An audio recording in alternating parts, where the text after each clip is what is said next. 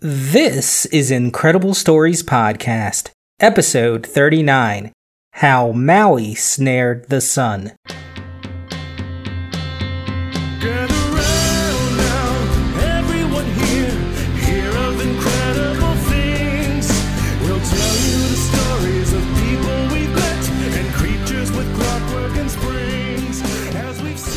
Well, hello again, everyone. It's time for another Incredible Stories podcast. I'm Josh Virla, your Larkish host, and thanks for being here.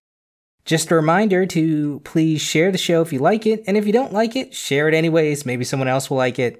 And I'll reference where you can like it and all that jazz at the end of the episode, of course. You know, the Great American Eclipse is looming, set to take place August 21st, 2017. And I was going to do some eclipse stories and other solar related phenomenon stories, but honestly, those would require some multi episode deep dives. So perhaps another time we will cover long days and long nights phenomena. But this week, I will be sharing a tale from the past relating to the sun, and specifically the story of how the Polynesian demigod Maui snared the sun. With the recent success of the Disney movie Moana, you might be familiar with Maui, but before we get into the story, let's start with a little background. Here's what I know. So, Maui is a cultural hero specific to the region of Polynesia, which encompasses Pacific Islands from New Zealand to Hawaii.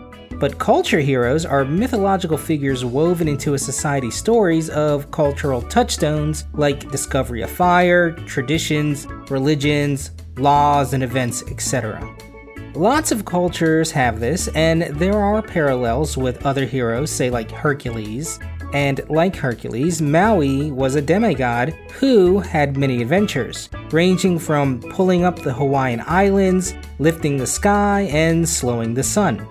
Let's start the story. And this week I'll let Miss Ariel Hicks do the honors.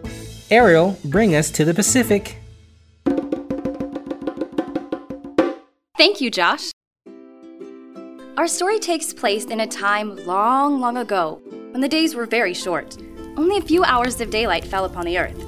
The reason? Well, Kala the sun would race across the sky doing as he pleased. And at this time, on an island in the Pacific Ocean, lived a woman named Hina. Hina was beautiful and made her home in a cave along with her son Maui.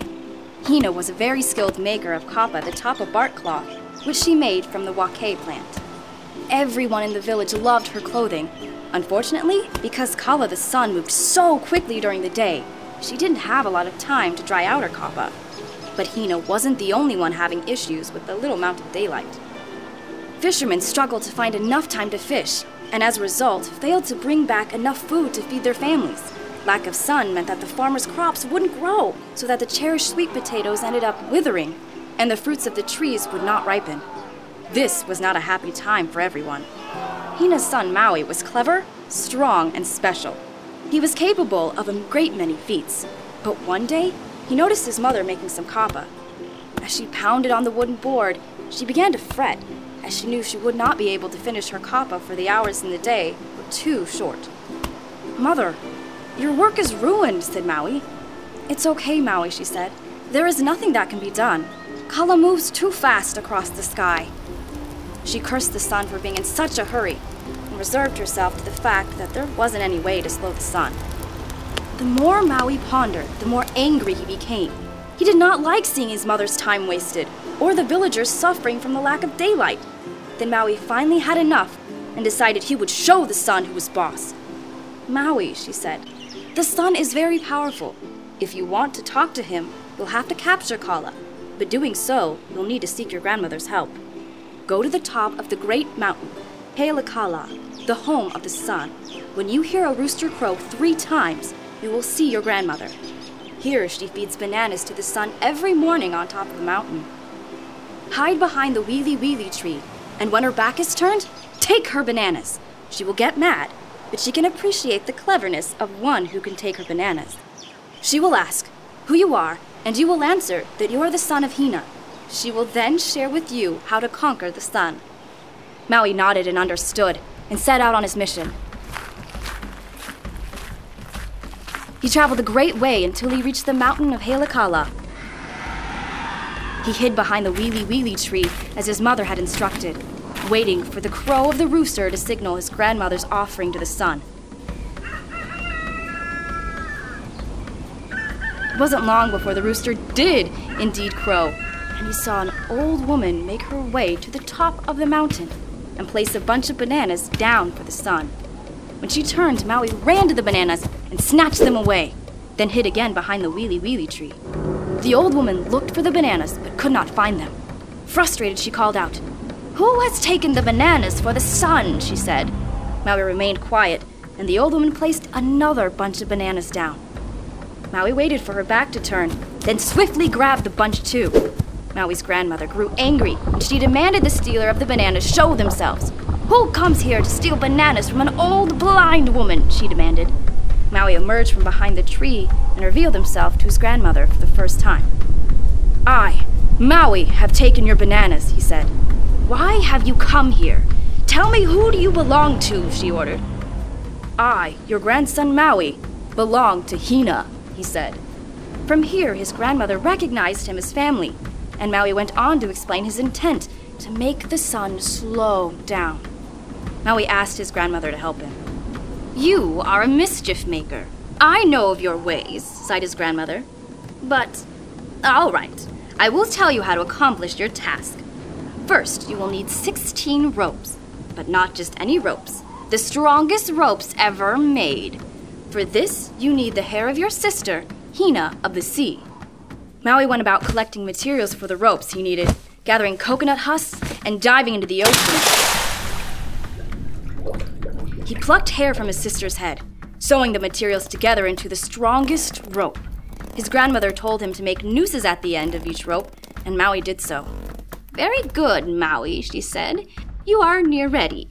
But first, take this magic stone axe. Once you have lassoed all the sun's legs, anchor them to the wiliwili tree.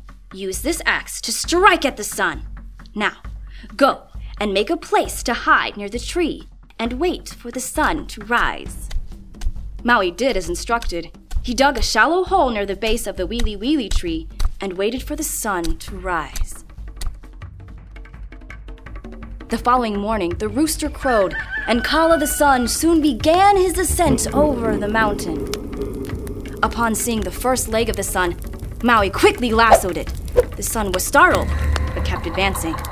Maui swiftly tangled each leg of the sun, one by one, with his rope, then fastened the ropes to the wiliwili tree. The sun tried to get away and wanted to hide back in the ocean, but Maui tugged on the ropes, forcing the sun back on land.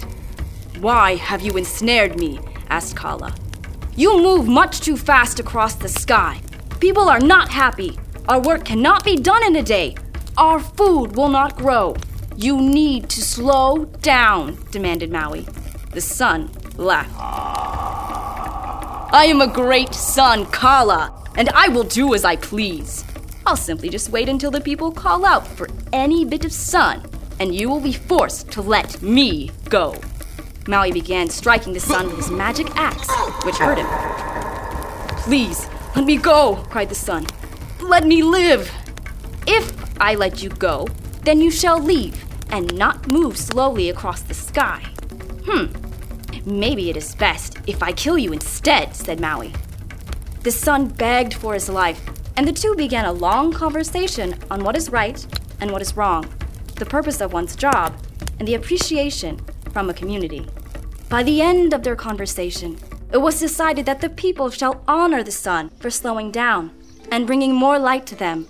Kala was pleased with this compromise and agreed to slow down half of the year in the summertime so that more warmth and light can be had by all. But the other half, during the winter, he would move more quickly so that he and the people could get more rest. And even this day, you can sometimes see the magic ropes still attached to the sun. And that's the story of Maui and how he slowed the sun. And now you know. Whoa, whoa, whoa, whoa, whoa! That's my line, Ariel. Oh, oops. Uh, sorry. Back to you, Josh.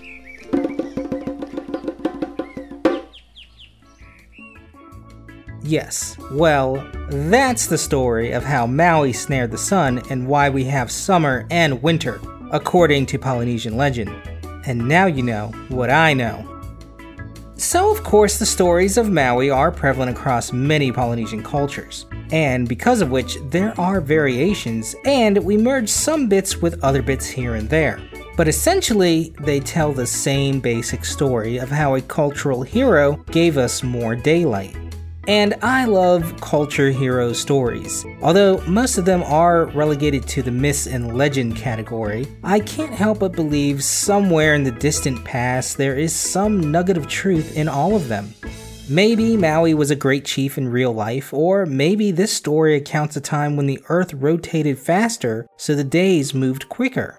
I have nothing scientific to back this up, of course. It's just fun to think about. Oh, interesting side note the Hawaiian island Maui isn't directly named for the hero Maui, but rather the son of the discoverer of Hawaii. And the son of the discoverer of Hawaii's name was Maui, but he was named for the demigod. And now for something fitting of a demigod the haiku.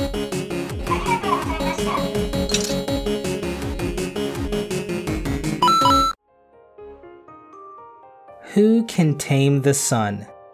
Maui and magic ropes can. Don't forget the axe.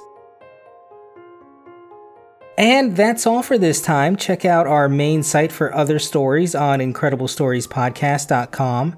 Send me an email or haiku at contact at incrediblestoriespodcast.com or just go to the website and fill out the form. Follow us on Facebook and Twitter at IncredPod. Rate us on iTunes and peep us out on YouTube and Stitcher. For Incredible Stories Podcast, I'm Josh, and remember, the journey of a thousand tales begins with the first word.